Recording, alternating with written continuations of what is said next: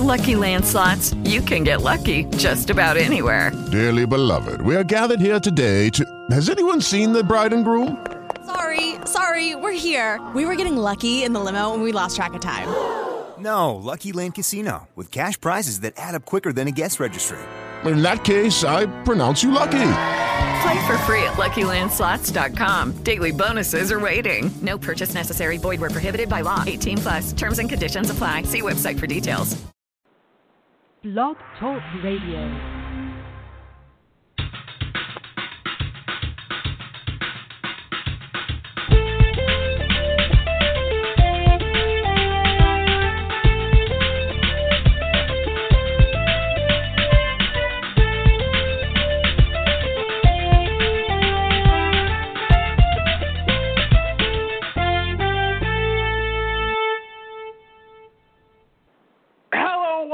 Go For It.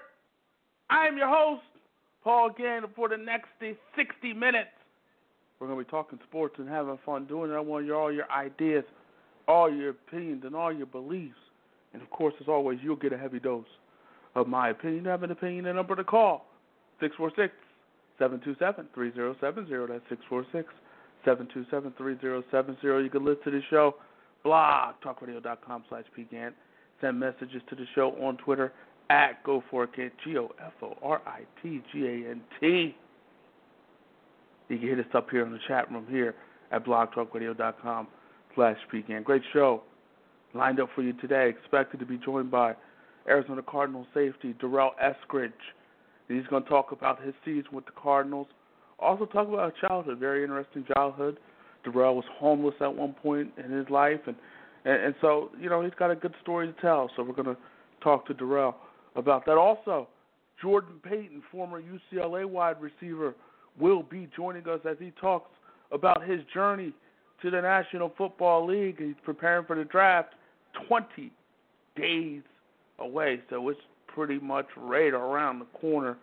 So we're going to talk to Jordan about his prep for the upcoming NFL draft and, you know, get his thoughts of the process. I mean, it's a long, drawn out process, and we're going to get Jordan's Payton's take on the process of the NFL draft. Also, Rider University assistant basketball coach Marlon Guild will be joining us, and we're going to get his take on what he saw Monday night. UNC, Villanova, Kris Jenkins with a buzzer beater. Some believe the greatest championship game played of all time. That's saying a lot.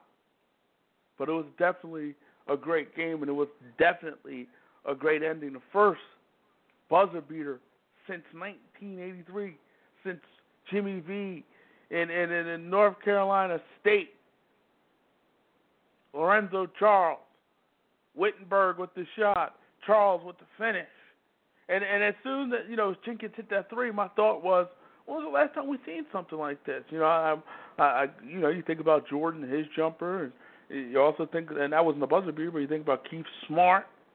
You know, you, you think about that as well. But I mean, it, it, you talk about a shot from downtown, 25 feet at the buzzer for the victory. I mean, that's that's that's big time, man. That that's huge.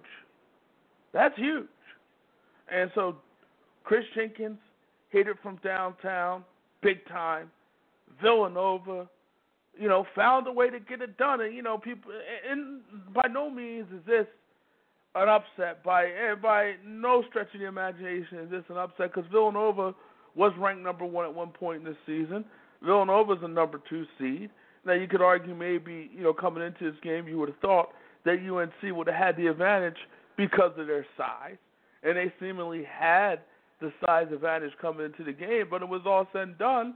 Villanova was the one who ended up outscoring UNC in the paint. Villanova outscored UNC in the paint. So you just you, you look at it and coming into the game, you thought that was the advantage, and it wasn't. Villanova and their defense, and their defense has been huge throughout the course of the season, and their defense has been huge, obviously, in this tournament, and their defense was huge Monday night. Great, great performance by Villanova. Great, great play call by Jay Wright down the stretch there. And, and you got to look at North Carolina and you got to say what's going on. You let a guy like Kris Jenkins have an uncontested three. No one guarding him. The inbound uh, inbound person is always the most dangerous person. You always got to watch the inbound person. I know it was full court situation, but you always have to watch the inbound person. Nobody watched the inbound person who happened to be Kris Jenkins, who happens to be a stretch four, who has shown the ability to shoot the ball from downtown. No one watched Kris Jenkins. He just went unmolested, and he shot an uncontested in rhythm three. You got Arcidiacono, you know, who who broke it down there, who put you know, great play by Archie Arcidiacono. Got him in position. Got him in big time position. He got it in rhythm three. And you look at Jay Wright. The way Jay Wright reacted was almost like Jay Wright knew a that the play was going to work, and b that once the shot was in the air, it was a done deal it was a done deal. And so you, you look at the game, and, and it was big time. I, I, you know, I don't. I hate to be prisoner of the moment, and, and you know, I feel like I would be a prisoner of, a mo- of the moment if I said that this was the greatest championship game of all time. I, I that's hard to say. There's been some great championship games over the year, but if you want to talk about comparing buzzer beaters, if you want to compare this to the buzzer beater back in 80, 83, I thought this was I thought this was a little better. Just I thought it was a little better. Was a three, you know, it was it was a little longer shot. Obviously, you know that that Charles the shot was basically was it was he grabbed an air ball and slammed it in. I, I mean, and I guess when that's it was more unexpected. Obviously, no one expected NC State to be Houston and, fly, and Phi slam and jam. and No one. A lot of people gave Villanova an opportunity to win this game, and, and Villanova, as I said, was a num- was ranked number one in the country at one point during the season. So people gave Villanova a chance. No one gave NC State a chance. Heck, NC State really had no business being in the tournament. But I guess if you want to look at it from an up, obviously it's an upset with you went with uh, NC State. What they did, that's an upset, no doubt about it, no doubt about it. This is not. But you know the quality of the game, and, just you know the the well the the whole sequence. If you look at the last sequence where you have the scissor kick three by Marcus Paige, and then after the scissor kicks three by Marcus Paige, you know, Villanova calls timeout and they draw up a play and they get an open three. So that just the the back and forth and the ending of that game, I don't think you you you you've seen that. I, think you could make a legitimate argument that this was the greatest championship game of all time, at least the greatest ending.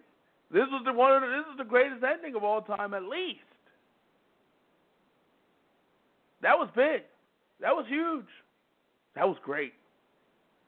And Villanova ultimately wins the championship. Jay Wright now, a lot of people are looking at him in terms of NBA. So we'll see if Jay Wright, you know, goes out and takes advantage of this and decides to make that move. You know, let's see if he makes that move. At this point, Jay Wright has said he plans on staying at Villanova. He plans on staying at Villanova. So I mean that that means absolutely nothing when a guy says that because they could change their mind. And I know back in um at one point he talked to the Sixers a few years back about their job. And we're going to get to the Sixers in a moment as they've got a little shake up in the front office. But um you know it's it's, it's interesting. It was a very good game. It, it's definitely a big time ending, and I think it's definitely a memorable game greatest of all time, I don't know. That that to me, I'm just going to say I don't know at this point. Let let me. I, I've had some time to think about. I had a week to think about it, and yeah, it's just so many great games over the years, and it's hard to say greatest of all time. Was it great? Yes. Greatest. It was it top five, probably, maybe even top two. I mean, I, I it's it's hard to say, but I know for one, I know one thing was a memorable moment, and I know one thing: Kris Jenkins' name will go down, will go down forever. As you know, we'll we'll never forget the name Kris Jenkins. Villanova history won't won't forget him. The the school of Villanova won't forget him, and people from around the country won't forget him. North Carolina most definitely will never forget that name, Kris Jenkins. When we come back, we're going to be joined by Jordan Payton, former UCLA wide receiver, as he prepares for the upcoming NFL draft. You listen to Go For It on Blog Talk Radio. Hello and welcome to Go For It. Donald Faison. Your Knicks have the best chance out east, though. I will say that. The Knicks have the best chance in the Eastern Conference to beat the Miami Heat. And the Knicks have had some success against the Miami Heat in the regular season, but that doesn't mean anything when the playoffs time. When the playoffs come, it doesn't mean anything. I was trying to throw uh, you. you know? I was trying to throw you a bone, man. I was trying to get your Nah. your hopes up. Come on, man. I'm a realist too, man. Actor Robbie Jones. Well, we know that you know we know that you can can marry women. We've seen you. You you have a pedigree. We see what you can do. We've seen it. I would never bring my wife around you. I, I just don't know what you're capable of. Come on now. Come on now. That's early. That's not Roxy. That's cold blooded. All right. Sounds good. Thank you so much. You're Thank, very, very good at your job. Thank you, sir. Make it fun. You really do. so, And we're back. Go for it. Blog Talk Radio, talking sports, having fun doing it. We're about to bring in a guy now preparing for the upcoming NFL draft. NFL draft 20 days away until we start hearing some names, until the the, the fortune of, of some of these guys will forever be changed, and hopefully the fortunes of this guy will forever be changed 20 days from now. Let's bring him in now, wide receiver former wide receiver, former UCLA wide receiver, Jordan Payton. Jordan, Hey, how you doing? how are you, man? I'm great, man. Just uh, you know, just relaxing, training, uh, getting ready for the draft. For sure, for sure. Sounds like good times. Let's get right down to it. February 29th, you tweeted out that you answered the speed question when you ran a 4.4740 at the combine. How important was it for you to answer the speed question? You know, it was huge. You know, it, um, you know, before and the, through the whole process, before the combine, and uh, you know, we that was the biggest question. You know, that everyone wanted to know how fast I was. You know, so I wanted to show, you know, I wanted to showcase it on on that big stage. And March 21st, you tweeted out, "Keep the stock rising." That was a few days few days after your pro day. Do you feel like your stock has risen after your pro day and after the combine? I think it has, man. I think that I, you know I've answered the questions. Um, you know now it's just you know the evaluators saying you know I, I couldn't, I wasn't fast enough or or whatever, and then I run that, and then I have a great pro day.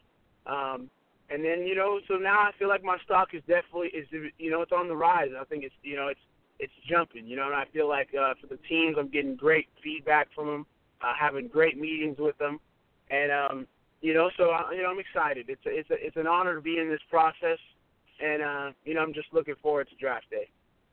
You have the size, you have the hands, and of course, you showed the speed at the combine.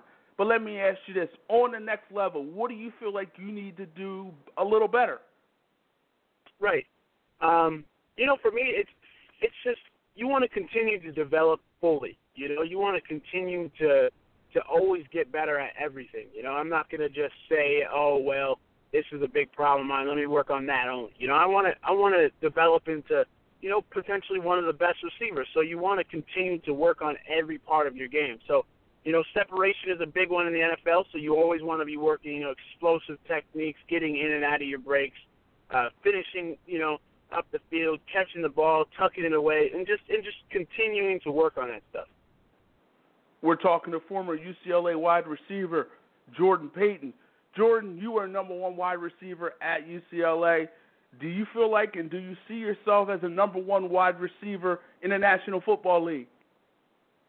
Right. I, you know, as a competitor and a um, a guy who a great teammate who loves to play with his teammates, I feel like I could definitely be a number one receiver. Now, uh, in the NFL, it's a little different. If you get drafted and there's a guy already in front of you, you learn from him, you know, and you and you compete against him and and you you drive him to get better.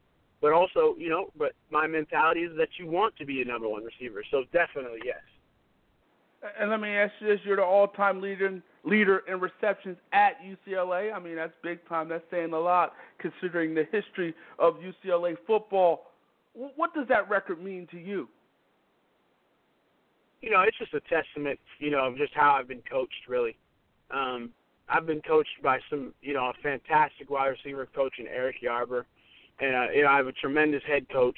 So with Jim Mora, and my strength coach. You know, I went to him for my combine training and um, you know, my forty training and he really helped me with that. So Sal Alosi and so that's just a testament of what it is. You know, it's just hard work and and uh, I know that's the repetitive thing people say, but it really does pay off.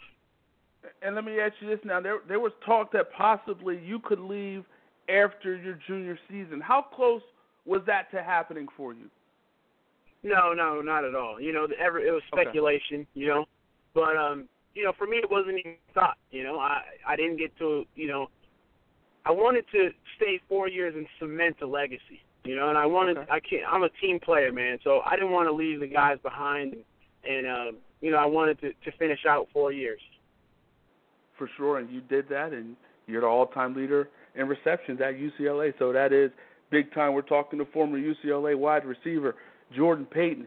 You got the combines. You got the pro days. Obviously, you got all the interviews with with various teams throughout the league. That's some pressure, man. How do you approach these situations where you you look at it, one misstep could drop you in the NFL draft? So how do you approach this? You just, you know, it's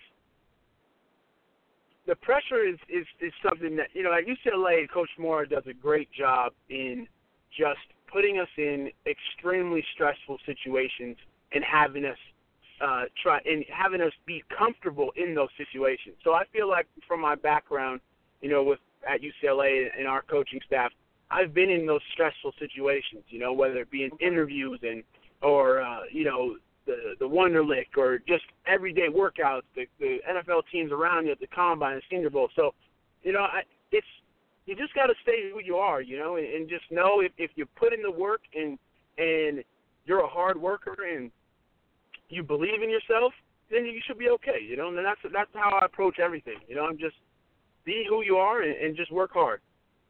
Was Wonderlic hard? Was it a hard test? yeah, it's definitely pretty hard. Definitely. Okay. All right. All right. And you had to do it pretty fast, right? yeah, 12 minutes. Okay. All right. Well, it's part of you know making it and, and playing in the National Football League. I want uh, let me ask you this now, and and, and your coach, you, you talk about Jim Mora Jr. And, and you know how he's prepared you for for for this moment, and he's compared you to Anquan Boldin. Do you see that comparison, and do you agree with that comparison? I feel like I do have um, some of the same you know traits as Anquan. I think that that could definitely be an accurate um, you know, comparison. I feel like I have a mix of stuff. I'm kind of like a hybrid between a couple other receivers. A little bit of Steve Smith. I have that little bit of chip on my shoulder when I play, um, but have like a little bit of Dez and Anquan with the way I catch and break tackles. So um, it's definitely you could definitely say that's a good comparison. I feel like um, I'm a little bit faster than Anquan. Not to take anything away from his game, he's one of the best of all time. So, but um, yeah, it's a it's a great it's a good comparison for sure. Now, you talked about the interview process. About how many teams have you spoken to to this point? Um, you know, you you talk to a lot of them. You know, I, specifically, I can't really tell you how many teams. Okay. I, it's been a lot. You know, specific. It's been a lot, but um, you know, they we they come out, they work you out. I've, I've visited with a lot of them, so um, you know, it's it's just a it's a it's a great process. It's an honor to be in this process, like I said before. Um, and you know, I'm just I'm living it up, man. I'm, and I, I can't wait, you know, 20 days from now. Now, uh, like we said, you did the pro days, you did the combines, you're, you're doing interviews and, and various with various teams. what else do you feel like you need to show at this point, or or have you shown all you need to show? You know, for me, that's a tough question. You know, because I, I've I've only been on the rise. You know, I've really put in a lot of work, man. I've, I've trained, you know, my butt off. I've I've uh, been focused, you know, in this whole process, and you know, now I'm just, you know, I put it all out there, you know. So I'm just I'm excited. You know, when you put in all your work, and now now you're just like, let's see where it goes. You know, let's see what team takes me, um, and let's get it rolling. You know, at the end of the day, after the draft, you got to get rolling. You got to get yourself ready to play football. For sure, we're talking to former UCLA wide receiver Jordan Payton. And Jordan, you know, you're a California boy. The Rams have moved back to Los Angeles. I know you you said you've been on record as saying you wouldn't mind playing for the Los Angeles Rams. Talk about that. Yeah, you know, it's it's definitely um it's great. You know, I'm an LA kid. I went to school out here and uh, born and raised. So it's it's awesome. The city is is uh is extremely excited for the Rams to be back here. Um it's going to be an amazing thing for the city of Los Angeles. But um you know, for me, yeah, I would definitely love to play for the Rams. You know, it, it, it that's a that's a great pro uh, a great organization. Um but at the end of the day, I don't get to decide. So um any team that picks me, let's get it rolling. You know, that's the mentality. So you've been in California pretty much your whole life. Are, are you you ready yeah, to leave exactly. if you have to? I'm definitely. You know, okay. Life is about changing, you know, and adapting to change. So, you know, you got to adapt quick and get it rolling. Let, let me ask you this now. I, I'm seeing some where I'm seeing some mock drafts where you may go three in the third round. Some I saw five elsewhere. I mean, what are you hearing in terms of the round that you may go in? Right. Yeah, a lot of them have me, you know, pushed back, but from the teams I get great feedback. So a lot of the teams have me.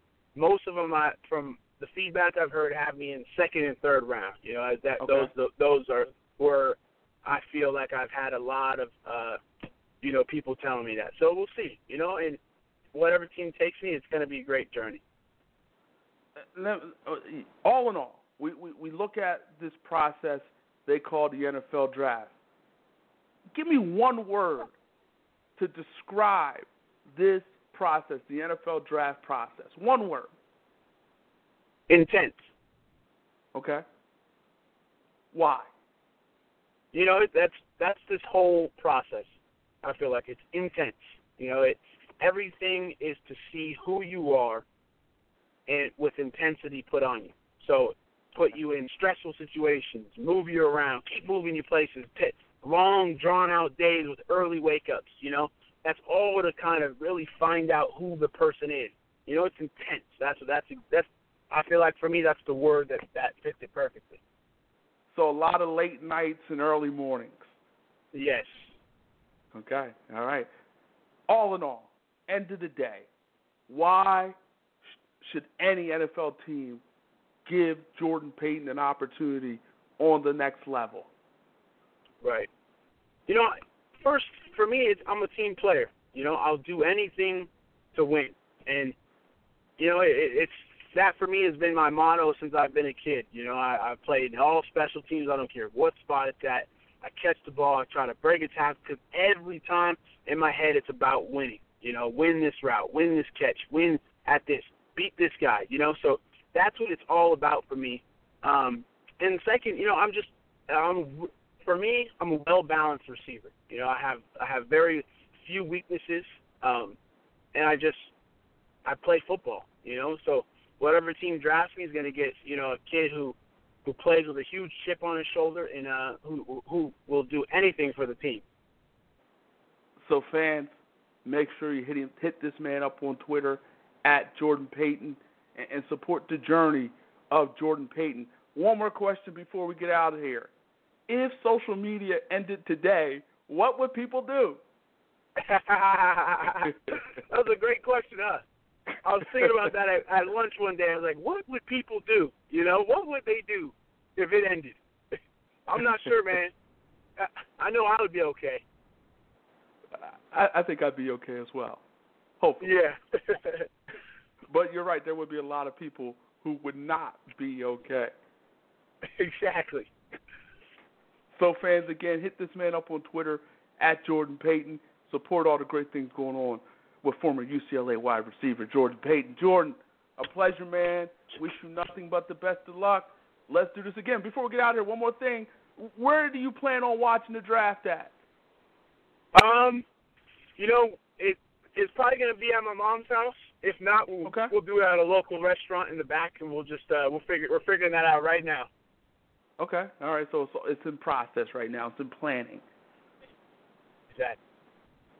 Support the journey of Jordan Payton. Appreciate it, man. Thank you so much. Have a great day, my man.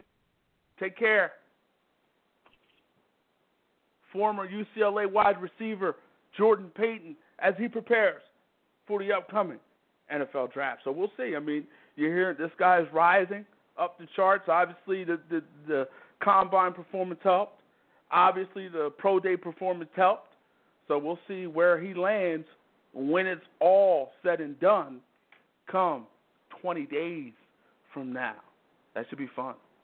That's you know should be fun. And and you know, guy like you got to be, you know, uh, he says intense, and it, and it's got to be a lot of pressure to to deal with this particular situation because you just don't know where you're going. And you know, ultimately, your future in terms of where you're going to be going, at least for the next couple of years, depending on where you're drafted at. But your future will be your your your future residence will be decided pretty much come draft day. So it's it's huge. You know, a guy like him, you know, he's been in the California area his whole life. And so now, you know, if if the Rams don't draft him or you know, the Rams don't draft him or, you know, if the Raiders don't draft him or the Niners don't draft him, he's going elsewhere. He's going out of state. I know California's a pretty big state, but he's going out of state. So obviously it could be a, a changing, life altering situation and so, you know, we'll see what happens moving forward. We're about to bring in another guy now who, you know, Durrell Eskridge. You know, he's got a great story, great backstory. You know, homeless at one point, survived that. You know, survived the shootout. I mean, he he survived a bunch of different things, and you know, he's he's he's lived to talk about it, which is a, a great thing. Definitely a great thing, and, and it shows me that this man and God had a big plan, a big future for this guy. Let's bring him in now. Safety for the Arizona Cardinals, Durrell Eskridge. Durrell, how are you, man? Thanks for joining us. No problem. Thanks for having me. Now, Durrell, you know you, you got you know your first taste of playoff action this year with the Arizona Cardinals, who made it all the way to the NFC Championship game. First and foremost, what was it like to get that taste of playoff action? Oh man, it, it was wonderful. It was a great feeling. I actually thought we was going to the Super Bowl. That would have been an even better feeling. But going to the playoffs was it was great, man. It was a it was a dream come true. It was some moments there that had had to uh sitting tight in your your chair. But you know that's all part of being in the playoff. Everybody is good. Everybody is you know working hard and showing up. But it it was a great experience all along. What was, what's your takeaway from from being in the playoffs, playing in the playoffs? What's your takeaway? Uh, we got to fight a little. We got to fight uh, a, a little harder to get to the Super Bowl. That's my takeaway. We got to we got to do a little extra, do more than we we did, and, and just be better than we was last year. Which I know where we we will be. Uh, we we we are a great team. Got a great staff. Got a a bunch of good players there that can take us back uh, to the playoffs and eventually get us to the Super Bowl. So, you know, just, we just got to be better. We got to work a little harder and you know get in the classroom and study a little bit more. And, just be better and be ready for next year. So you feel like this is a Super Bowl caliber team coming into next, going into next season, I should say. Oh, no doubt about it. No doubt about it. We got all the tools at every position to uh, to reach uh, the big dance, and uh, you know, we, we on the 18th we we about to start it back up OTAs and you know get this thing back rolling, and we'll we'll be ready come uh, September. We're talking to Cardinal safety Durrell Eskridge. And, and let me let me ask you this now, and you know, obviously you got your first taste of the playoffs. You know, there's there's preseason game, there's a regular season game, and then there's a playoff game. Uh, tell us the difference. What's the difference from a regular season game to a playoff game? I mean, a playoff game is more intense. Uh, you got everything is on the line. I mean, it's the same as a regular season game. We don't take nothing from uh, no game. We approach every game the same way. But we just know in the playoff game that if you lose, you you going home. Opposed to a regular season game where you could come back the next week and fix your mistakes and you know uh, uh, have a chance to come back and get a W the next week. Playoff is is critical. Every every inch, every second, every down, it matters, and uh, you want to make the most of it. Playoff just it, it's just more intense. It's just uh, it, it's tougher. It's a tougher atmosphere to play in, uh, but it's it, it's I believe it's funner though. It's funner just being in those okay. type of moments, playing in the playoffs, knowing that you have to make a big play for your team. It, it, it, it it's all happy moments, but it's critical for sure. And, and let me ask you this: I, I, I look at the game against the Carolina Panthers. They they got after you guys early and often, and, and ultimately they dominated that game. Were were you surprised the way that game went? Uh, yes, I was very surprised. Uh, we came in the game knowing that we could beat Carolina. We had all the tools and and all the players to uh, to beat uh, Carolina. Uh, we we, we, we drew up a great scheme on offensively and defensively and on special teams to beat Carolina. But uh, like you said, when somebody hits you in the hit you in the mouth first, it's hard to right. hit back uh, once they get that first punch on you, and that's what they did. They they jumped out on us first, and it was hard to play catch up. But uh, we fought, we fought to the end, and you know they came out with a W, and you know kudos to them, those guys. They got a great team over there. But uh, like like I just said, you can't get hit first and expect to win a fight. Right. Right, and, and they hit, like you said, they hit you in the mouth, and they hit you pretty hard, and then they ultimately won that game. Yeah. Now, yeah, they hit us. They hit us pretty hard, but we, we we we they they hit us pretty hard, but we we we never laid down. That's the good thing about our team. We never lay down. Uh, we fought to the end, to the to the uh, the clock said zero, and you know uh, that that what type of team we is. We we got a, a strong team that rally behind one another. And, uh, we we didn't lay down like I said, but uh, they won, and you know that that that's over and done with. We put that in the past, and we ready for the 2016-2017 season. And, and speaking of the 2016-2017 season, you now again you're with the Cardinals going into this off season. What is your role now? What what role are you looking to have with the Cardinals coming into next season? Uh, whatever role that they have for me, I'm just working hard on the off season so I could I can help the team uh, any way possible, uh, special team, defensively, however they they uh, they need me. That's that's the way I want to be available for them. Uh, I'm fighting for the starting spot as a safety, but you know, uh, this, this is only my second year going into the uh, NFL, and you know, I, I still got to get my feet wet. So you know, I just want to be able to help on special teams as much as possible, wherever they need me at. Uh, I'm gonna help. If they tell me they need me to punt the ball, I'm gonna try my hardest to punt the ball. if they tell me to be the center. I hike the ball. Whatever it, whatever it takes to get on the field and help the team, I'm all for it. How far can you punt it? uh, I'll probably give you about th- I'll give you about 30 yards right now. all right, all right, all right. We're talking look Arizona Cardinals safety Durrell Eskridge, and, and Durrell, you are a Syracuse guy, and you know uh, we had the NCAA tournament. Your girls, Syracuse girls, they got to the championship game. Ultimately, they lost to UConn, and your Syracuse yep. boys they got to the Final Four. Ultimately, they lost to UNC. Uh, uh, right. Were you happy to, to, to see your Orange men make it pretty far and make and have nice runs in the tournament? Oh yeah, I definitely was. We uh, those guys fought hard, the girls and the boys, and they made it farther than what people expected them to make. Uh, everybody always have some type of expectation for for uh, a team, and you know some people didn't think that our girls, our boys, will make it that far. Uh, but they did, and they they fought hard and they worked hard, and uh, just being there the last, you know, last two years with some of those guys that there, I saw how hard they work and how much how much time they put into their craft, and uh, it paid off. And both of them ended up at the big dance, but you know, uh, somebody have to win and somebody have to lose, and you know, they took the L, but they made it there, and I'm proud of them for uh, making it as far as they did. For sure big time big time runs by both teams, and like you said, unexpected. And hey, you know, UConn's a very good basketball team, and so is UNC. So I mean, they right. can't put their heads down after the run that both of those teams okay. had. I, I want to ask you this now, and, and and life for you wasn't easy. At one point, you were homeless. How Right. did you survive being homeless? How did you how did you survive that? God. It's all God. It's all the man above, just keeping him first, having faith. If you don't have faith, then you will make it nowhere. And I always have faith that we'll get out of there.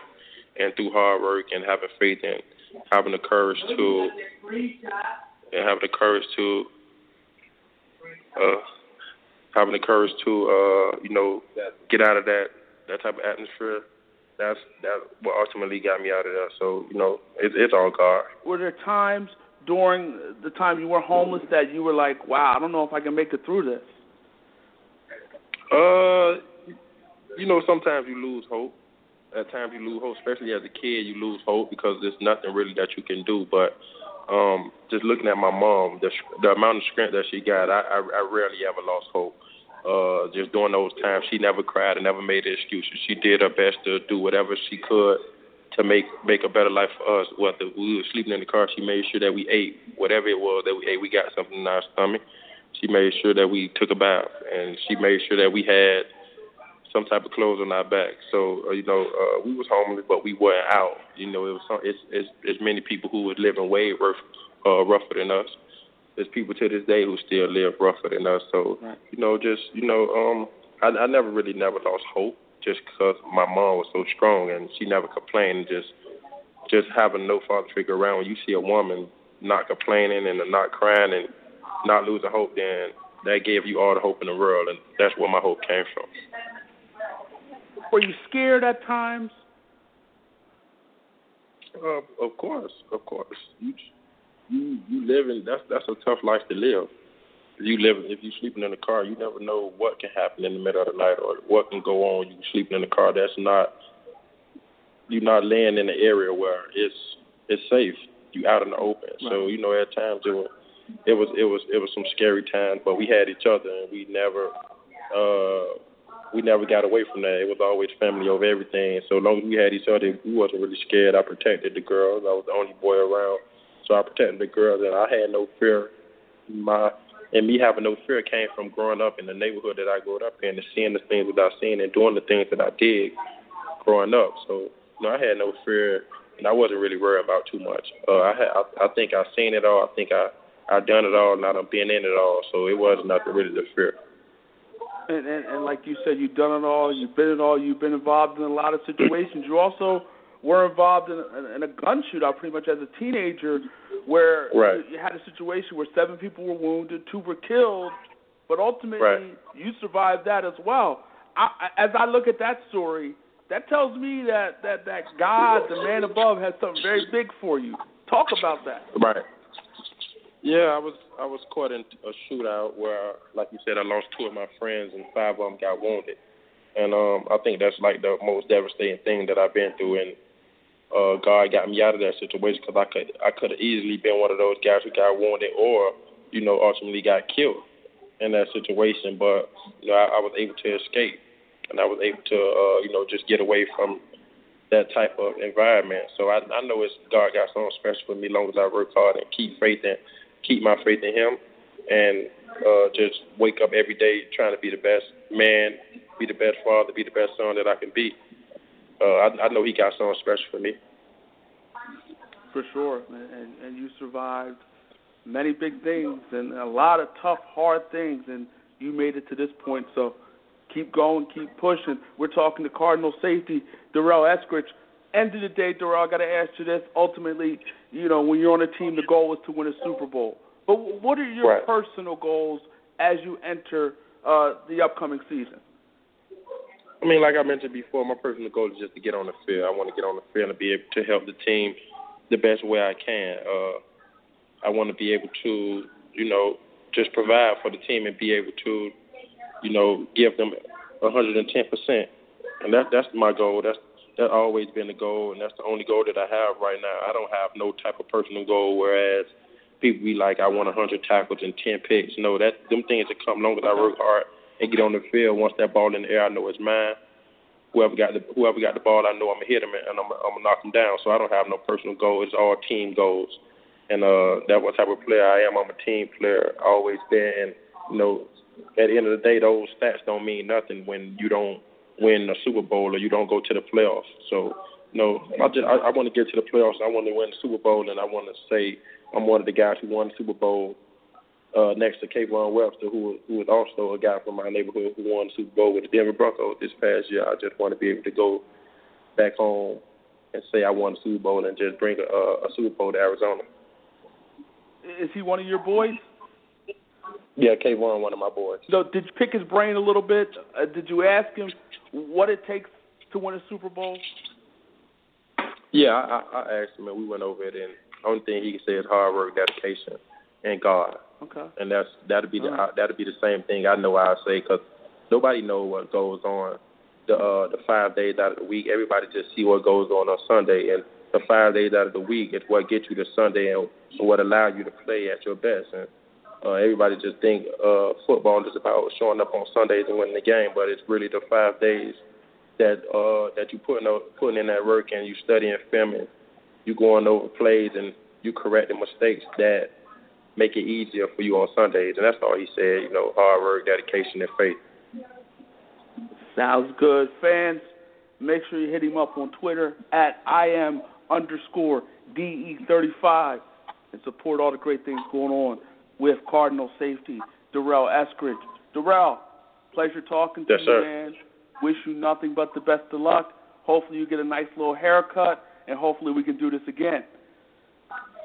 Yeah, thanks for having me, man. My guy getting me right right now. I'll let you see the Okay. fade. Follow me uh, on Instagram as well, Durrell Eskridge 37. Okay, all right. So we'll, we'll see what what that haircut looks like. We'll see if you're funky fresh. All right. Okay. Appreciate you. Durrell Eskridge. Durrell Eskridge. Safety for the Arizona Cardinals. Appreciate talking to him. Again, great backstory. You know, started from the bottom, now he's here type situation. And that's always a great story for me. I mean, I, I, I love to hear those type of stories. Those type of stories are motivating and, and they really help others. So I mean, started from the bottom, now he's here type situation. He is here and he is uh, you know, had an opportunity with the Arizona Cardinals, and hopefully he can make good on that opportunity moving forward. I, I, I want to switch gears now, and I want to talk about what we saw last night: Golden State and San Antonio, the Warriors, Spurs. Warriors get 70 victories. Warriors clinch home field advantage, home field, home court advantage throughout the course of the Western Conference playoffs. So it's a good situation for the Golden State Warriors now, and, and now the Golden State Warriors, uh, you know, there, there's been talk that maybe, possibly, there could be a rest type situation going on, and you know maybe the Warriors might rest these, uh, you know, rest for the final three games. There, it's that simple. They win the final three, they beat the seven, the 96 Bulls and win 73 games. They win two of the three. They win. They they tie the Bulls and win 72 games. You know you can't hold your head down if you tie the Bulls. I mean, both you guys would go down in history. But I, I look at the Golden State Warriors and Draymond Green. To me, you know, he kind of said it. You know, you're this close. You can't stop now. I mean, they did. You know, and and here's the thing. Back in 1996, when the Bulls were going for this record, we weren't talking about rest. There was never any talk about rest. You know what we're talking about? Rest. We're talking about rest. And now, you know, we're talking about rest. But anyway, Golden State and and you know, there's been talk that they might Kerr put it out there. He's going to talk to the team about possibly resting guys. And you know, I, I I'm with Draymond Green. I, I think in life, when you have an opportunity to make history, you don't back away from it. You go for it. You you bust right through the door. You don't step away. You step forward. You don't step back. You step forward. You don't sit uh, sit down. You stand up. You know that's what you do. You don't sit. You stand. You don't go back. You go forward. And so, if I'm, uh, uh, you know, Steve Kerr, I understand his reservations because ultimately this don't mean a thing if they don't get a ring. But at the same time, you know, Kerr's already, in, in terms of history, he's on that historical, historic Bulls team that won 69 games. Now, you know, he could be there another time with his team. They could. Here's what I think: uh, they'll at least win 72. I think they'll win two of the three. Something tells me San Antonio might get them Sunday night in San Antonio for the simple fact that, you know, first and foremost, San Antonio undefeated at home, and I think they want to preserve that. And and you know maybe Pop says no, you know, let me just sit my guys down. I don't know. Is Pop at this point done sending messages? Does he want to send another message to Golden State, or does he want to just say, you know what, enough messages sent. I got a veteran laden team. Let me rest my boys, sit them down, and move forward. You know, maybe that's what Pop does. I don't know. But I, I, does Golden State get the record? That that to me, they're kind of limping to the finish a little bit. You know, they lost to Boston at home, lost to Minnesota at home. And if you if you think about it, you take care of those two ball games, then you have that opportunity to rest guys. Because then, if, if you beat Minnesota and Boston, two very winnable games, especially Minnesota more so than Boston, but two winnable games. If you beat Minnesota and Boston, at this point, you only need one to get 73. You would only need one, and also at this point, you could start resting guys theoretically. You could rest guys for the final week. I know they got four games and five nights, and you know, so they have that situation going on. But hey, what's the difference between now and 1996 when the Bulls were going for it? You know, guys, they weren't talking rest then, so we shouldn't be talking rest now. Come on. We weren't talking rest then. So let's not talk rest now. And, and so I look at that. The Bulls, obviously, in 96, getting that record, and they wanted it, and they went for it. And I think the Golden State Warriors, they want it, and they should go for it. They should go for it, make it happen, and get it done. Get it done. But it, it it's you can't stop now. You just can't stop now. Not now. Not after all you've accomplished to this point. You can't stop now. Too close. Too close. I, I could uh, well, you know, Golden State has been banged up a little bit, but I mean, your main guys, Steph and Clay and Draymond, have been pretty much clean, pretty much, pretty much healthy your big three, if you will. But you got this opportunity, man. Take advantage of this opportunity. As Draymond Green said it, you probably won't get another chance to do it. So since you won't get another chance to do it, you might as well do it and see what happens. And you could talk about, well, you know, what if Steph gets hurt? Well, Steph could have got hurt you know, earlier in the season. Steph could have Steph could have got hurt. You know, if he hasn't, Steph could get hurt in the playoffs. I mean, at the end of the day, it could happen, but it didn't happen, and it hasn't happened. So as far as I'm concerned, keep fighting, keep going for it, and you know, and, and be immortalized. Be immortalized. Be in a situation where they're talking about your two year run where you win 67 games in the regular season and then you come back and win 73. Be immortalized. Be in a situation where they're talking about you the way they're talking about those Bulls teams in the 90s when they won. Uh, they had that three-peat, the last three-peat. And during that last three-peat, you had a 70 win season. You come back and win 69. Be immortalized like that. Let them talk to, about you the way they talk about those Bulls teams. Let them talk about you the way they talk about those teams. So if I uh, if I'm, you know, Steve Kerr, I understand his reservations, but if I'm the players, I'm going for it, man. I'm going for it. And, you know, whatever happens, happens. You can't live life afraid. You can't do it. It won't work. It won't be successful. Life has to be lived on the edge. And living on the edge may mean,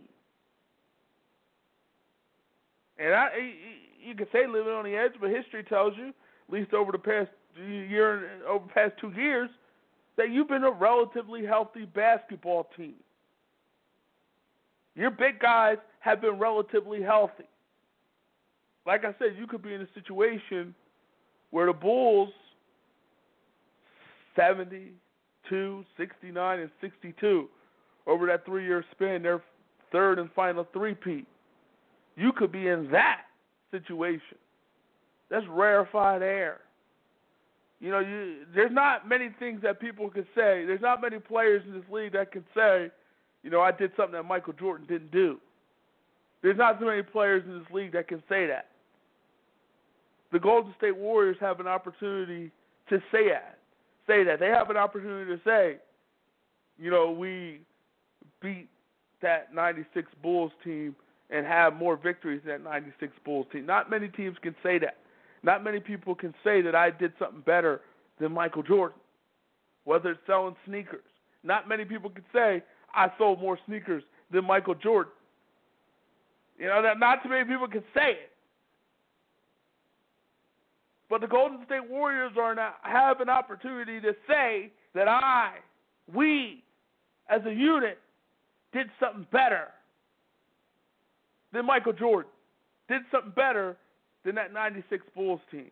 And Scottie Pippen said those Bulls teams would sweep this Warriors team. Maybe. I don't I mean I don't, I wouldn't say sweep, but they might beat them. You know, he he said he would lock down Steph and you know, Michael would take care of Clay. And that's not out of the realm of possibility. Scottie, with his length and his defensive ability, he might most definitely shut down and lock down Dennis Rodman. You talk, I mean not Dennis Rodman, Steph Curry. You talk about, but Steph Curry has unlimited range.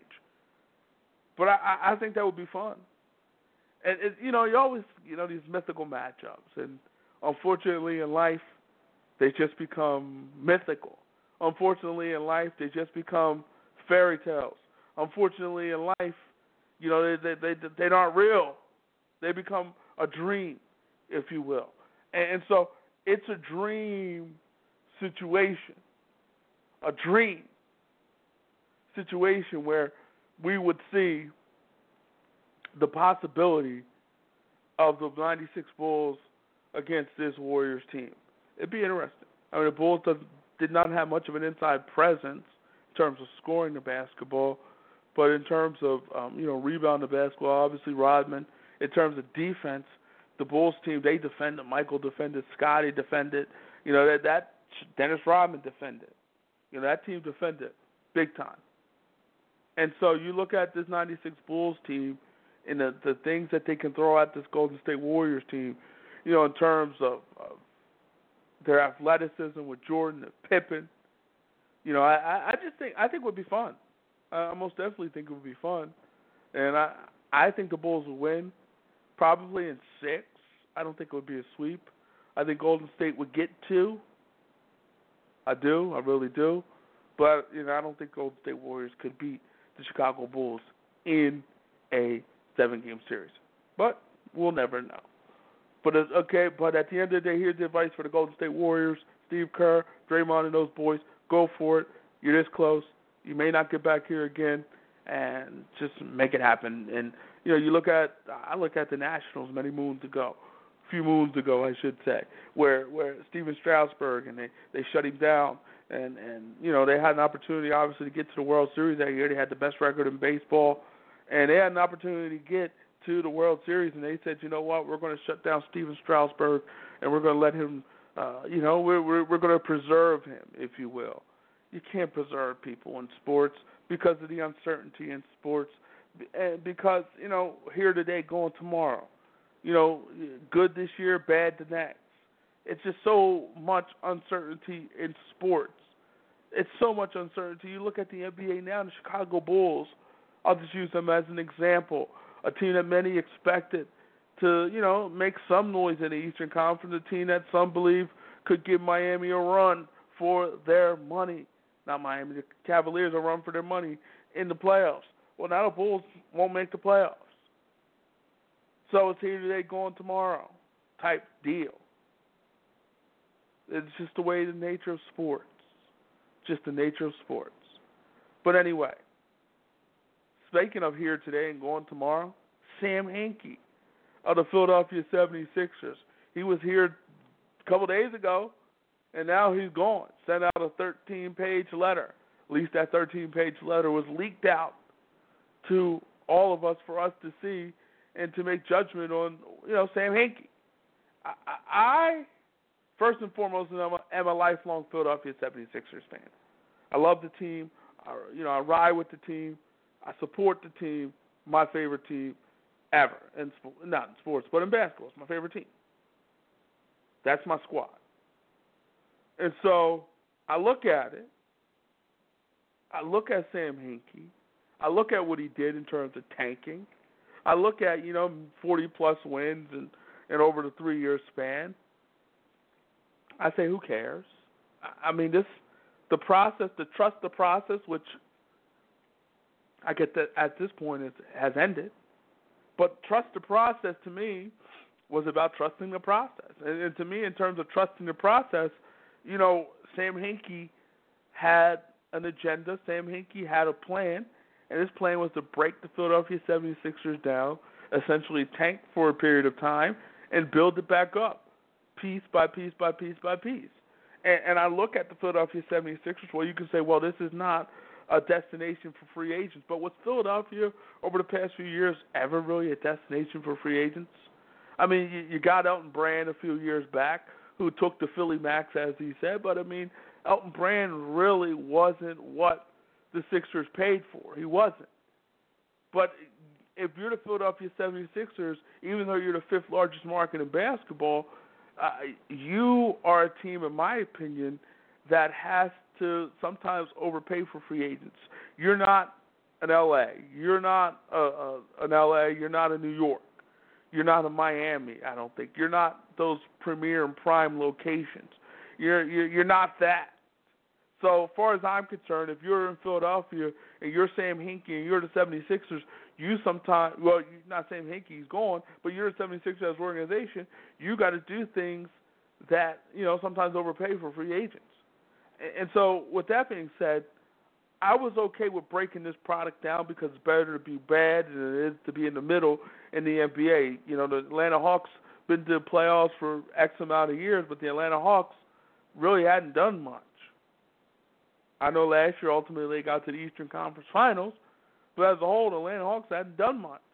Now they didn't have to break it all the way down the way the Sixers had to, but you look at the Philadelphia 76ers. The, what, what they did was, you know, they, they they made a splash move in trying to bring in Andrew Bynum as the centerpiece of this franchise, with the hope that he could be the centerpiece and the hope that he could take this team to the next level. A team that took Boston to seven games the year before. Well, you brought in Andrew Bynum. He never played a game for you, never got healthy, was always injured, stayed injured, and you were never really able to, to, to put him on the basketball court, and you were never able to see what he could do. And so, after that, my thought is at that point, break down. Break this thing down. You know, but let, let's break this thing all the way down to figure out how we can build this thing back up. And I was okay with the plan. Because, you know, people could say, well, you know, tanking this, tanking that. So what? Celtics tried it. Uh, the, the, the, the Rockets tried it many moons ago. Got Olajuwon, got Sampson. People do it. Stop it. This is nothing new. Has has anyone has been as blatantly obvious as the Sixers? Probably not. But this is nothing new. This is not something we have not seen before. This is not uncharted territory. But the Sixers, you know, they, they, they were open and honest about it essentially. Essentially. And so they tanked. And you can look at their drafts over the years, you can say, well, what happened? They they they still haven't gotten their franchise guy.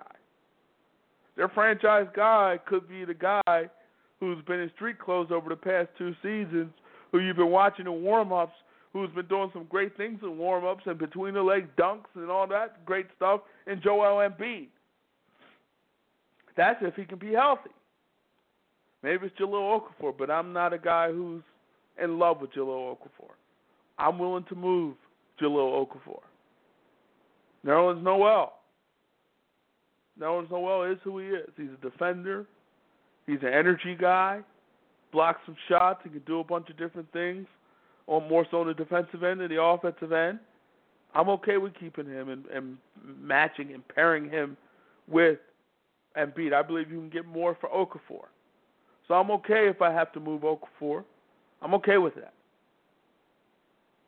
But the Sixers at this point, this was supposed to be the year where they make do. This was supposed to be the year where the Sixers cash in. You know, they got a bunch of cap space, a bunch of cap space. You know, they they got a bunch of draft picks. They got assets for days.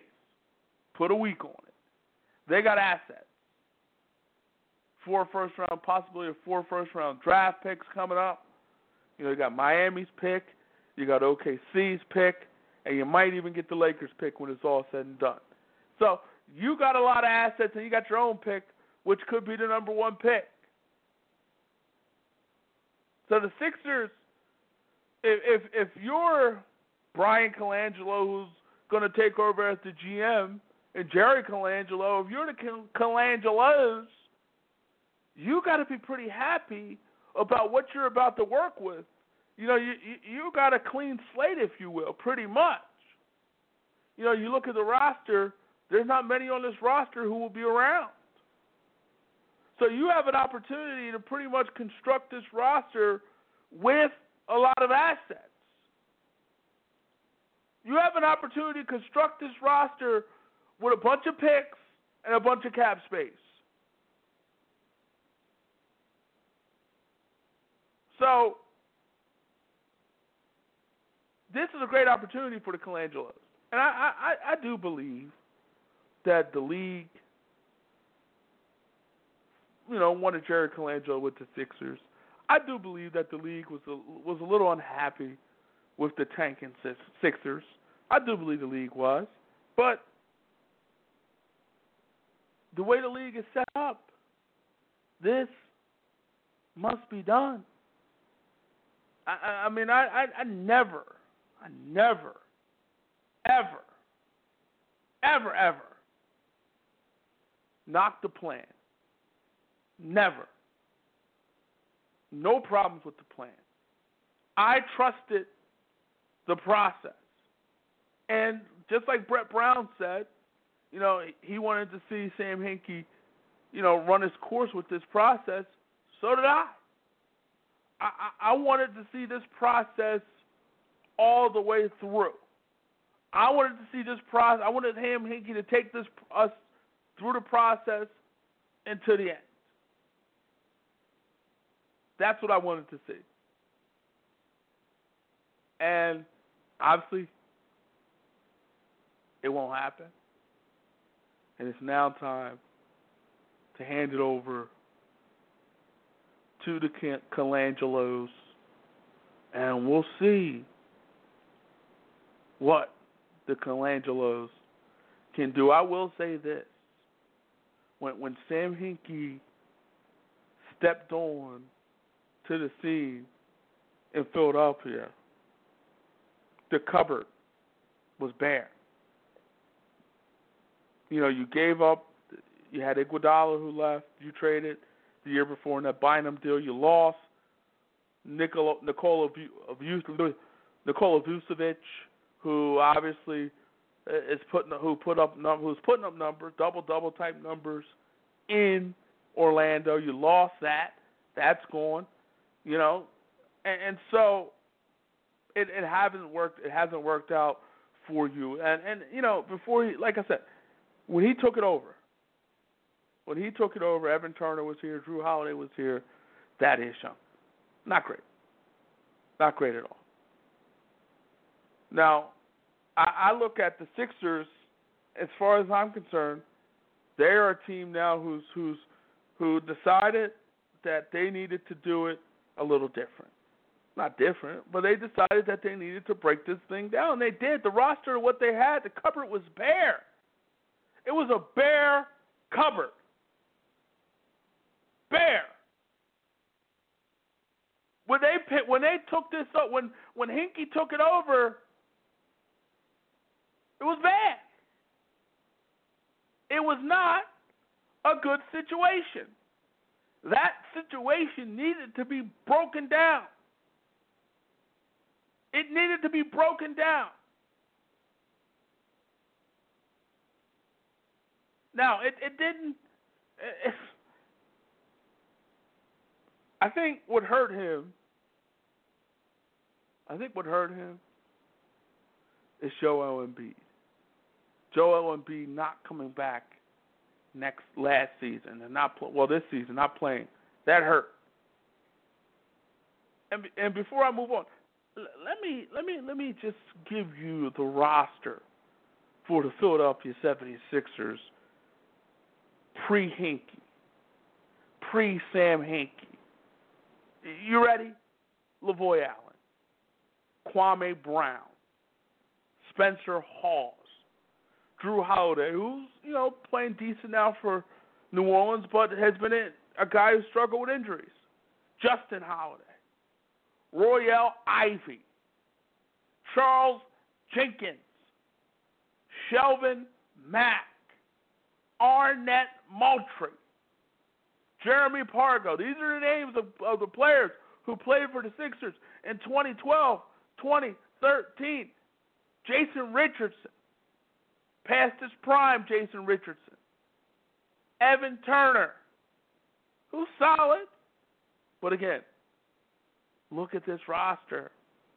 Maalik Wayns, Damien Wilkins, Dorell Wright, Nick Young, Thad Young. Again, look at that roster. Look at that roster. Pre Hinkie. He didn't have much to work with. Did he have really any other choice but to break this down? I don't think so. I don't think so at all. And he put it, the Sixers in position to put them in position with draft picks, with possibly possibly Dario Saric coming over, who's been playing some decent basketball overseas. Noel improving. You still have Okafor, even though I think he's gone. And of course, I, I think the jewel of it all, if he can get on the basketball court, is Joel Embiid.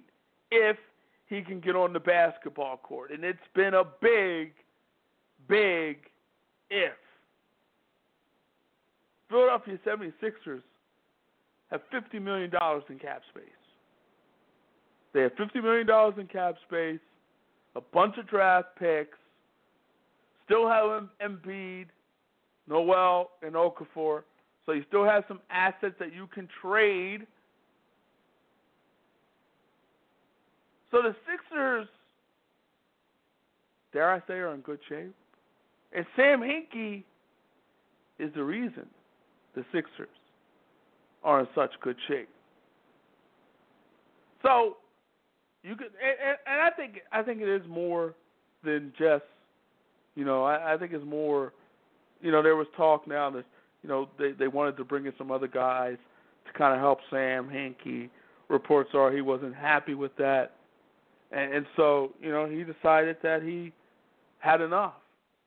And you know, you, you kind of figure with with Jerry Colangelo in the mix that the Philadelphia 76ers it, it was the Colangelo show. He was the boss. And it was his decisions on what on what is going to happen. I, I mean, you brought in Sam Hinkie with, with with you know the idea and the thought that he was going to do what he exactly he did. You brought him in with that idea, with that thought, with that belief. And so he did essentially what he said he was going to do. And I and I hear people, you know, fix the games and you know they did this and that and, and tanking is not right, it's wrong, and, and fans are paying money to see a horrible garbage product that has no chance of winning. I get all that. But I, I truly believe that there that I would say there was a uh, there was a large amount of people who was okay with this, who was okay with because we saw mediocre basketball. I saw Andre Iguodala as the leader of this basketball team, as the star of this basketball team. I saw going to the playoffs and knowing that you really had no chance of winning in the first round. You could make it interesting, but knowing you had no chance of winning in the first round, and knowing that you had most definitely no chance to win a championship. So I, I've seen all that, and I, I, I've seen enough of it to say that I've seen enough that I don't want to see it anymore. So I was okay with Sam Hinkie doing what he did. I had no problems with Sam Hinkie doing what he did. Bottom line is this the situation is better now than it was then. I don't care what you say. It's better now than it was before he took over. The Andrew Bynum deal forced Sam Hinkie the Philadelphia 76ers to go in this direction. It was okay. It was okay from my standpoint. They're in a better spot. They're in a better position. Now we can talk about Sam Hinkie, the communicator, and obviously he wasn't much of a communicator. He wasn't much of a communicator. So I think at the end of the day, you can say what you want about Sam Hinkie. And and it could be similar to what happened to Chip Kelly. You know, the guys are not the most personable individuals. They're geniuses. They're smart, too smart sometimes for their own good. The smartest guy in the room. Sometimes the smartest guy in the room has a hard time relating with everyone else. Sometimes that happens. And, and so, was Sam Hinkie relatable? Probably not. The 13 page essay would tell you that he's probably not the most relatable guy. Just not. And you know, he came in here on you know on the heels of the you know with Daryl Morey and, and, and, and analytics. He was he was about analytics and you know he's going to use the analytical approach and stats and numbers and everything to to to you know rule the, his way and, and and help him make decisions. I wonder if he'll get another opportunity. That should be interesting. I'm interested to see if he will get another decision. And I'm just looking through this manifesto. I'm looking through this this this essay. You know, and here let me just read a paragraph, a couple sentences. Investing in disruptive innovation doesn't ferment misunderstanding, it necessitates it. Jeff Bezos says it this way there are a few prerequisites to inventing. You have to be willing to fail. You have to be willing to think long term. You have to be willing to be misunderstood for long periods of time. A yearning for innovation requires real exploration, requires a persistent search to try and fail to move your understanding forward with a new tool, a new technique, a new insight. Sadly, the first innovation often isn't even all that helpful, but may well provide a path to ones that are. This is an idea that Steven Johnson, of where good ideas come from, popularized called the adjacent possible, where finding your way through a labyrinth of ignorance requires you to first open the door into a room of understanding. One, by its very existence, has new doors to new rooms with deeper insight lurking behind them. In most endeavors, it's fine to be content to woodshed until you get something near perfect. You want that to be you. Grit matters, but it won't be long until some innovation makes all that effort newly obsolete. You want that to be you, too he is the smartest man in the room. Let me read this. Let me read this paragraph. Jeff Bezos says that if Amazon had a good quarter, it was because of work they did three, four, five years ago, not because they did a good job that quarter. Today's league leading Golden State Warriors acquired Draymond Green, Andrew Bogut, and Klay Thompson almost four years ago, nearly four years ago exactly, and almost five years ago. In this league, the long view picks at the lock of mediocrity. Let's go down some. More practically, take a long view at an unintuitive advantage, build in fewer competitors. Here's Warren Buffett in the late 80s on the topic. In any sort of contest, financial, mental, or physical, it's an enormous advantage to have opponents who have been taught that it's useless to even try. Ask who wants to trade for an in, his prime Kevin Garnett, and 30 hands will go up. Ask who planned for it three or four years in advance, and Danny Ainge is nearly alone.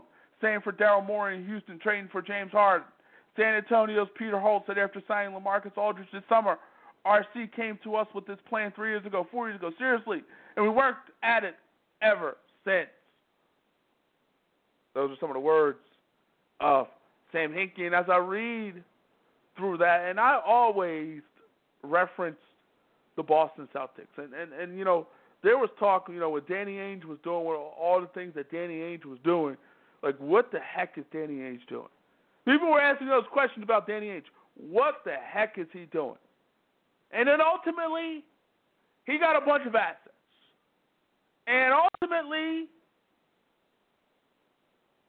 in getting those assets, he was able to move those assets around and turn Al Jefferson into Kevin Garnett. Turn the number five pick into Ray Allen. Team that up with Paul Pierce. Draft right Rondo. And ultimately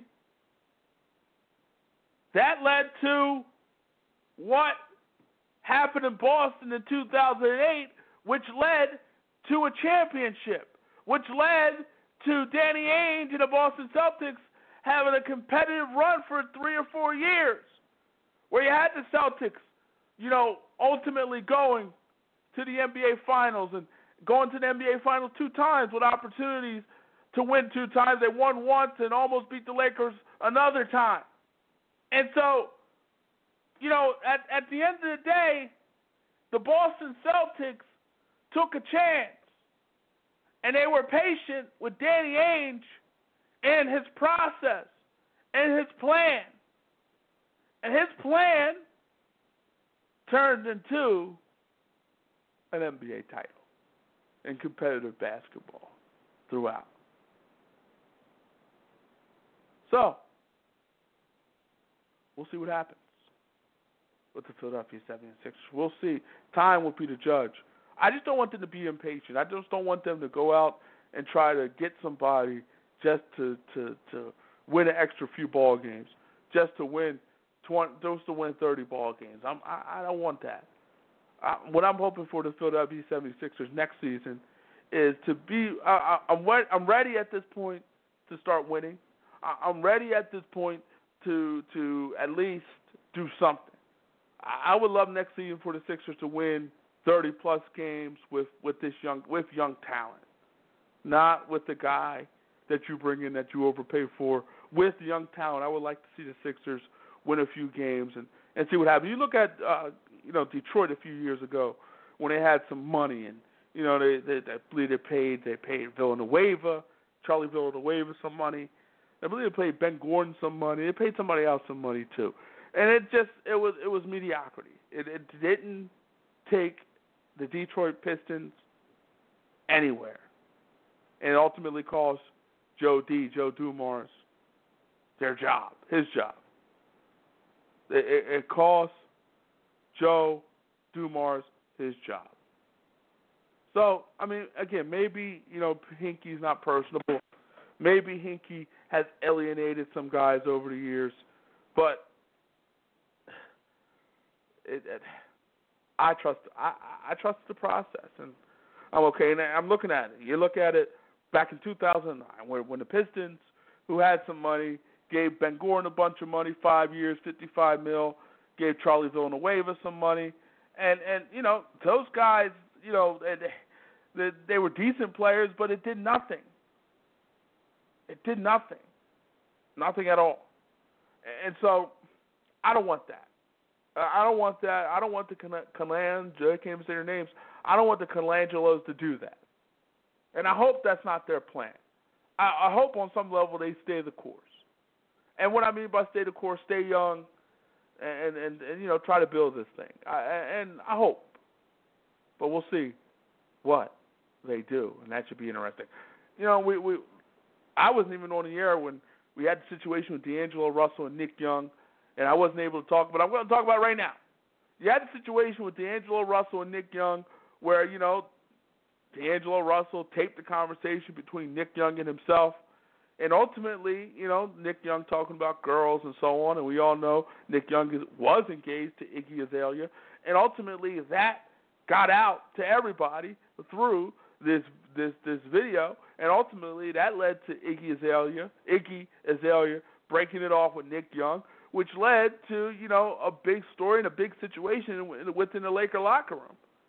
Now you got D'Angelo Russell apologizing and Nick Young, and Nick Young says he accepted apology, but you got Byron Scott saying Nick Young is not himself. He doesn't seem right, and and, and so on and so forth. But I, I look and you know got people saying, well, could Nick Young, can not Nick Young, can D'Angelo Russell come back from this? So on and so forth. I think he'll be fine. I don't think he'll ever do this again. But I will say this: it was a prank, but it was a prank that a young boy would do, a prank, as they say in Philly, a young bull would do. Uh, you know, that, that, that's a prank that a guy who's young would do. It, it's a young man's prank. D'Angelo Russell's 20 years old. That the, the type of prank that he did, it, he thought it was funny, but it's not funny. How you messing with Nick Young's life? But here's what I say, and and you know everybody can say, well, you know, broke the man code, broke this, broke that, so on and so forth, and he he did, sure. But here's the thing, and, and I think sometimes, and, and I'm not here to be the moral police because that's not my job. I'm not here to judge because I think God does it a little better than I do. But I will say this. I will say this. The good man above God, Jesus, they do a lot better than I do. I will say it this way, and I'll say it this, and I'll say this, most definitely say this. What happens in the dark finds a way to get to the light. That what happens in the dark comes to light. It gets to the light. And basically, that's what we're seeing here. Nick Young, what he did in the dark, got to the light. This is probably not the first time Nick Young has been cheating. Uh, you know, and, and, and life sometimes it's not the first time. It's not the first thing that gets you caught. Maybe not even the second thing that gets you caught. Maybe the, the thing that you get caught for is not the thing that you've been doing.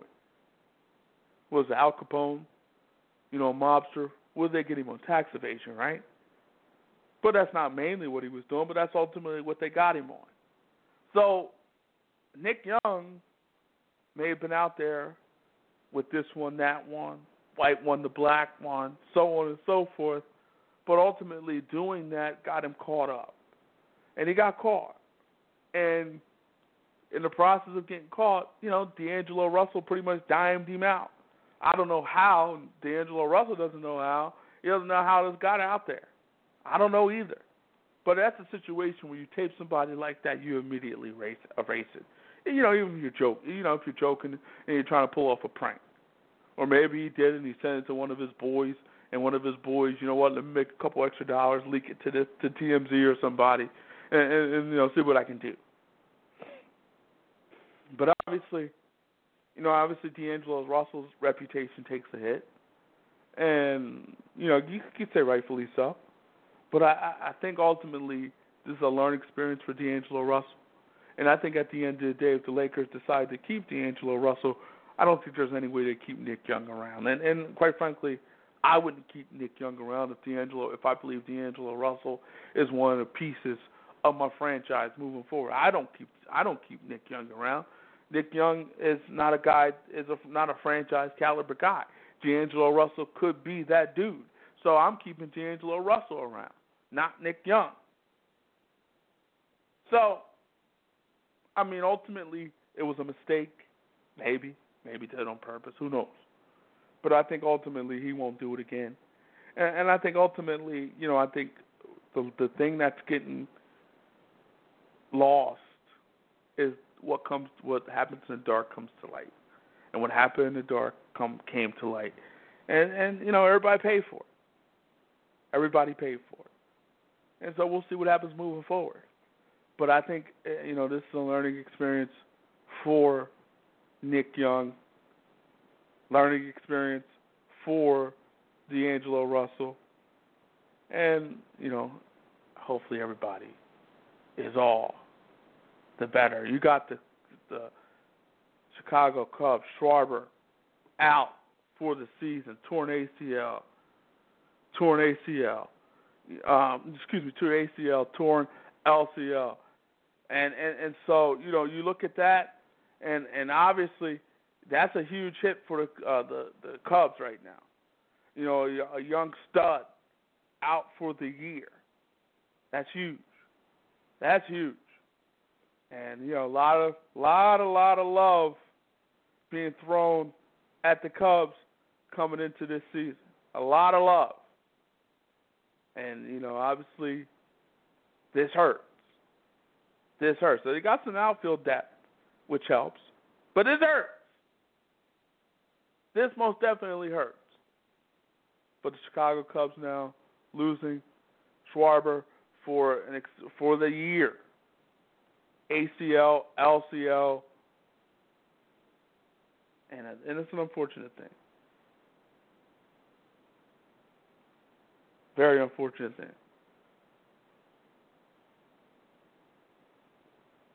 So we'll we'll see how the Cubs respond moving forward. And again, they have the depth in the outfield, and those outfield collisions are always dangerous, man. They are always dangerous because guys are going full speed. It's not like in football. In the process of going full speed, you got some pads on. You got no protection. No protection.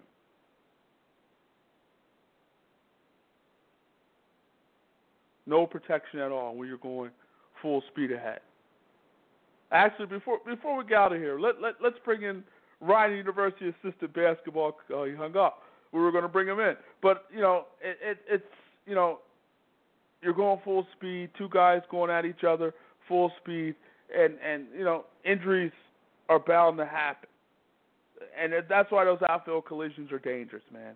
Full speed ahead at each other, and then unfortunately, bang, boom, boom, and it's uh, you know you you have a big time injury. Tough situation for the Cubs. Very tough. Greg Hardy had an interview the other day with ESPN and Adam Schefter. Obviously, in looking at that interview and and, and, and watching that interview, I, I still don't see a guy who's contrite. I, I, still don't see a guy. He, he's just not smart. Like, what, what what's wrong with you, dude? Are you just mental? Like, what, what what's wrong with you, dude? Like, you you can't just say I'm sorry. You can't say I made a few mistakes. I'm trying to be better moving forward.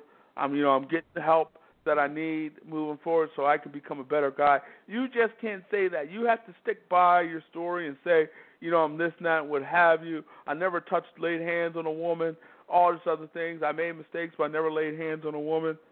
And, and so, you know, that's crazy. And I look at that situation. I look at that situation, man, and I'm like, dude, you got to be smarter than that, dude. Just say you you're, you're, you're sorry. Say you're contrite. He's never done that, and and I think you know you you got to do it especially after he got another opportunity in Dallas. I think there's something wrong with Greg Hardy, and I think maybe he needs to not play football for a period of time so he can get the help that he needs. But you can't get help if you're in denial.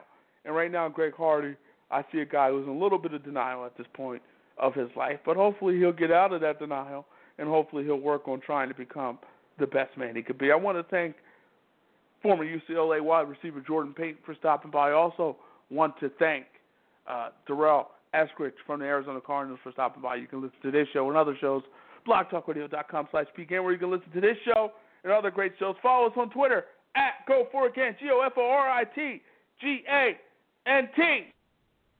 For everybody here, go for it. Have a great weekend. See you later. Take care. Bye.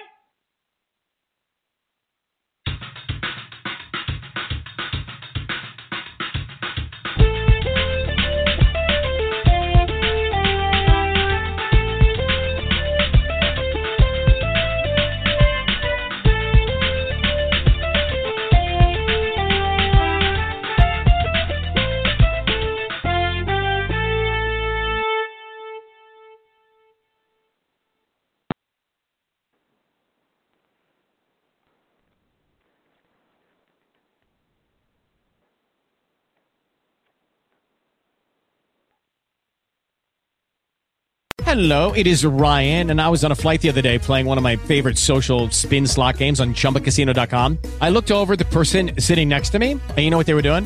They were also playing Chumba Casino. Coincidence? I think not. Everybody's loving having fun with it. Chumba Casino is home to hundreds of casino style games that you can play for free anytime, anywhere, even at 30,000 feet. So sign up now at chumbacasino.com to claim your free welcome bonus. That's chumbacasino.com and live the Chumba life. No purchase necessary. Group. Void prohibited by law. See terms and conditions. 18 plus.